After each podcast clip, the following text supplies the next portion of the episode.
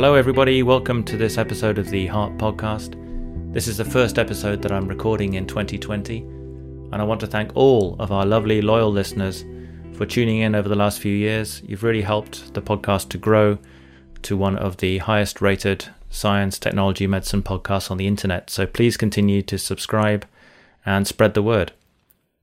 Today, I'm delighted to be joined by Dr. Felice Gersh. Dr. Gersh is from Irvine, California, and she is an obstetrician and gynecologist, or an OB-GYN for those in the US. And we have a long discussion all about menopause and hormone replacement therapy in the 21st century and the impact that that can have on cardiovascular disease. I hope you enjoy the show. Thank you very much indeed for joining us today for this episode of the Heart Podcast. Uh, Felice, could you introduce yourself for the audience? Sure. So I am a clinician and an educator. I'm a board certified OBGYN, and I also have board certification in the new specialty called integrative medicine. I work and direct my medical practice, which is in Irvine, California, and I lecture and teach both doctors and also the public, both nationally and internationally, on all types of issues relating to female health. And Felice, you recently wrote an editorial with Professor Carl Lavie on a paper we published in Heart, uh, which is all about the effect of menopause on cardiovascular risk factors. Can you tell us a little bit about what the authors did in that paper? What was the question that they were trying to answer? Well, they wanted to see how conventional risk factors would change in women based on the time that they went into menopause. So they took data from the large United Kingdom Medical Research Council National Survey of Health and Development, and they used that data to assess a variety of issues. They looked at lipids and they looked at hemoglobin A1C, they looked at systolic and diastolic blood pressure, and they really looked at quite a, a lot of um, women. It was about 2,500 women, and it included both uh, mailing surveys and actually in person data collection. And so they looked at these women based on the time that they went into menopause and then looking at these risk factors that are conventional risk factors, they wanted to see if they differed for women based on the time they went into menopause. And what they found was that it didn't seem to be very significant whether a woman went into menopause when she was 49 or 50, 51, 52. And they did have some issues though, because they had to try to um, use different types of statistical analysis to accommodate all kinds of issues that women had, like using pharmaceuticals to address lipid issues and blood sugar issues during these years. They also tried to account for use of hormones on and off. And then a fair, a fair number of the women in the study had hysterectomies. But with the hysterectomy, some of the women had their ovaries retained and some had their ovaries removed. And it was kind of challenging to try to accommodate for all of that. But so they used their statistical um, I call it magic because I don't really know how they come up with all of these algorithms, but they used all these statistical analyses, and their conclusion was that it really didn't seem to make a lot of difference when they looked at these conventional risk factors that we measure so frequently in, in our patients. And it's interesting, isn't it? Because I think it's already accepted that the earlier a woman enters the menopause, so the risk of cardiovascular disease increases. You know, there are more cardiovascular events, certainly. So I guess these authors were showing that this increased risk associated with an early menopause, be it surgical or natural, is not fully explained by an increase in cardiovascular risk factors over the next few years, right? Well, I think that there's a really important point that came out of this is that it really didn't look at very early onset of menopause because really the variety of issues really circled around older women. Um, and the women who had their ovaries removed, they often were also, they had hysterectomies, and they really didn't account for whether the women had or did not have their ovaries. And as we know, taking out a uterus is not menopause. And that's sort of a confusion because actually I really dislike the term menopause because it really talks about having the period stop. But really, what menopause is about is ovarian senescence and the, the lack of ovarian production of these vital hormones that women have through their reproductive years. And because they really didn't account, they couldn't account for hysterectomies with or without the ovaries, it really wasn't a study of really early onset of menopause.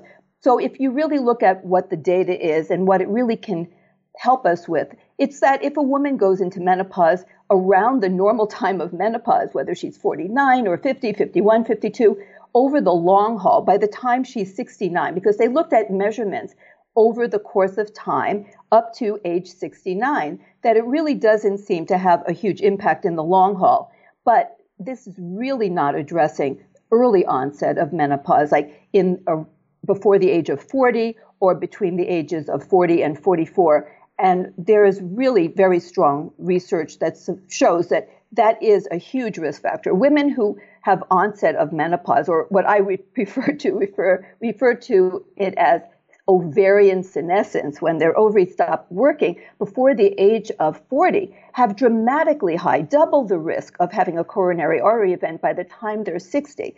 And if they d- develop menopause or ovarian senescence between 40 and 44, their risk of an, cardiac event is increased by about 60%. But when you look at that group of women, by the time they hit 70, there doesn't, or over 70, there doesn't seem to be a lot of difference at that point between the general population of menopausal women and the ones who developed it early. So the real risk is in the early onset menopausal group is in their 50s. That's when they're having cardiac events that differ from the, the large percentage of women who go into menopause around age 50, 51. And can we talk about the women's Health Initiative study, the WHI study, because as a cardiologist, I suppose I've been brought up to believe that if we have to use estrogen at all uh, in in in women that have had, as you say, that have had menopause, we should use the lowest dose for the shortest amount of time because of an increased risk of cardiovascular events. But you and your uh, co-author of the editorial, Professor Lavie, uh, really take quite a lot of contention with the WHI study in that it's flawed. It used the wrong dose of estrogen, it used the wrong preparation, and it was also given the wrong way. So, can you tell us a bit more about that and, and the issues you have with the WHI study? Yes, James, it's really everything you just said and more. It's such a shame that the you know, the conclusions from that study were generalized to every sort of hormonal preparation and dosage.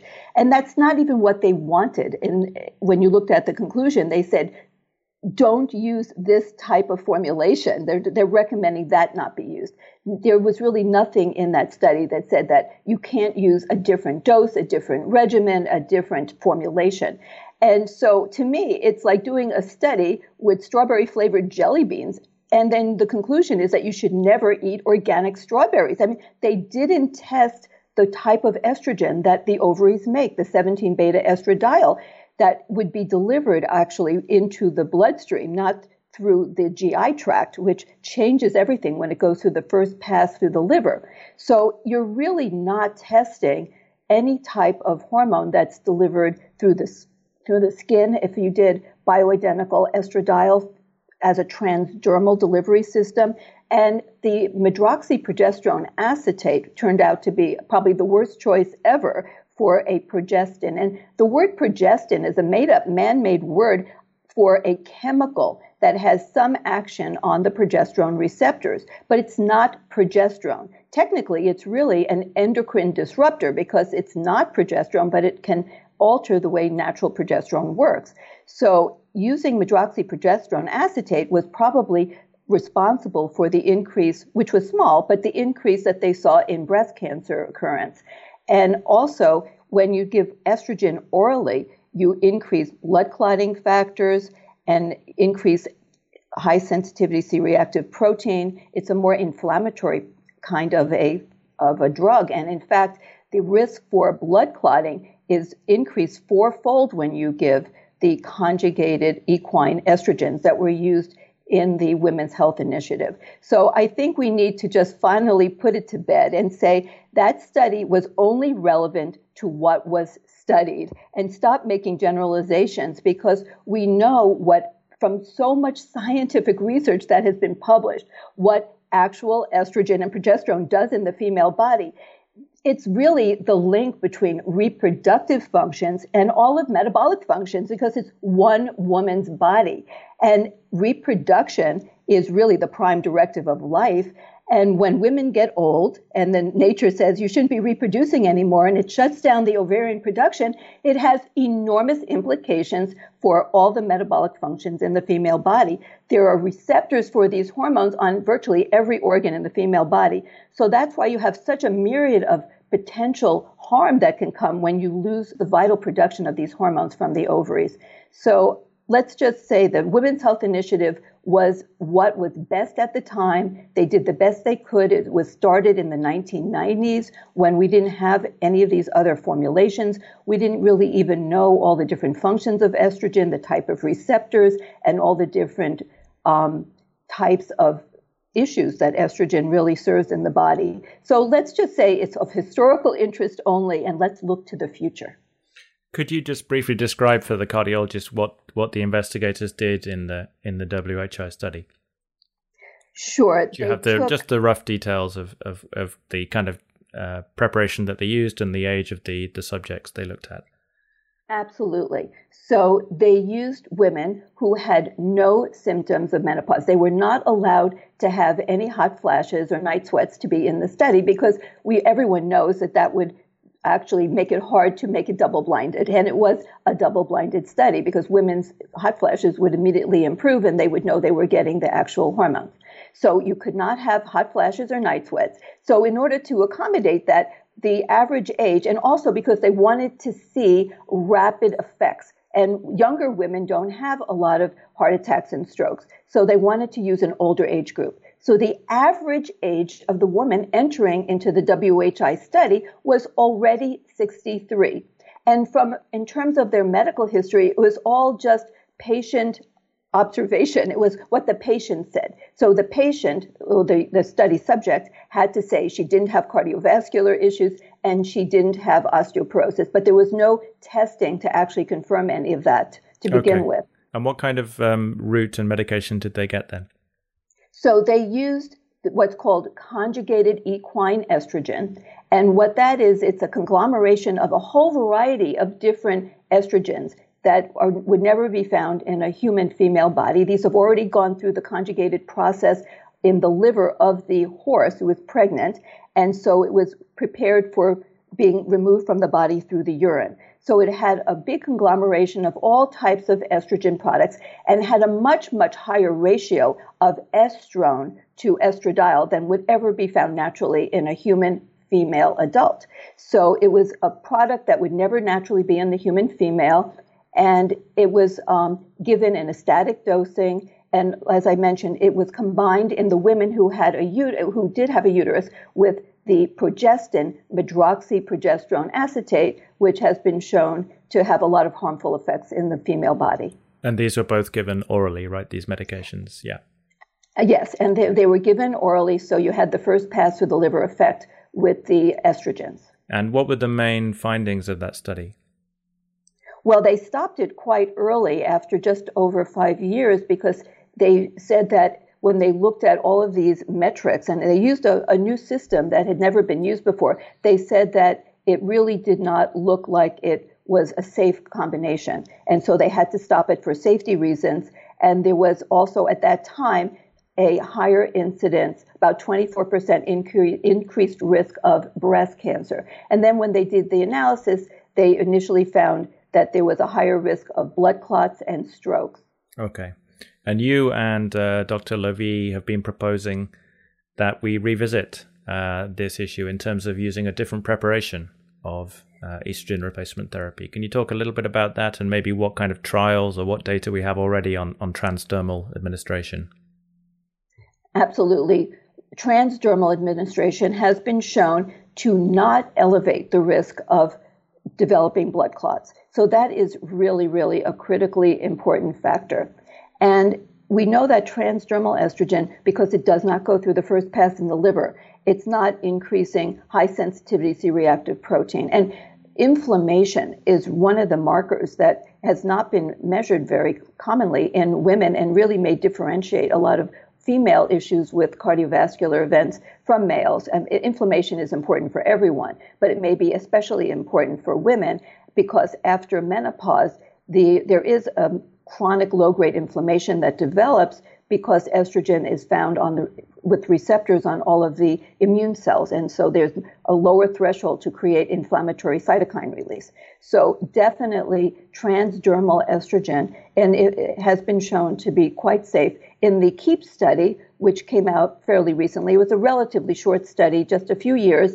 There was not shown to be any any risk at all from using transdermal estrogen. So I think the future is with transdermal estrogen and a bioidentical progesterone. The one that's been most commonly used is micronized. Until at the time of the Women's Health Initiative, they didn't have the capability of giving a bioidentical progesterone orally because they hadn't developed the micronization process yet. So you can't blame them for what they did at the time. But now we do have the capability of giving women much safer formulations that have been shown to be safe. And presumably, trials are ongoing to make sure that there isn't the same signal with, with breast cancer uh, and strokes. Is that correct? Well, most of the research that I'm seeing right now are more analyses of previous studies, meta analyses, and so on. I hope that there will be some more studies using transdermal estrogen. Of course, these studies are so expensive to run. So getting another large scale study of the magnitude of the Women's Health Initiative may never happen. And that's really why in the editorial we say, you know what, based on the data, we live in the here and now. When you look at the timing hypothesis, which really does seem to be valid, that when you give hormones to women, close in close proximity to the onset of menopause, it will have benefit. And that was shown in a number of studies, say the as with the elite study, but that used oral estrogen. But when you give estrogen close to the time of menopause, certainly within 10 years, you can see a lot of benefit. Once a woman already develops significant cardiovascular ills, it's really hard to reverse. So you have to think of estrogen and hormones as more being proactive and preventative than actually repairing and reversing damage that's already occurred. So we can't wait, in my opinion, based on the data we now have and the fact that we, we can't wait for women to get further and further out into menopause and then say, okay, now you can start. We have this small window of opportunity to really help women. So because there may never be another study of the magnitude as the Women's Health Initiative, based on the data we do have from these smaller studies, like the KEEPS study, where safety has been shown, I think it's time to start prescribing bioidentical hormones to the vast majority of women, or at least offering it, giving informed consent, giving them the data so they can make their own decision instead of working in this real feeling of fear that has really been so pervasive since the Women's Health Initiative came out almost 20 years ago. So we should stop being afraid of hormones and we should embrace them and understand them and offer it to women based on the data we currently have available.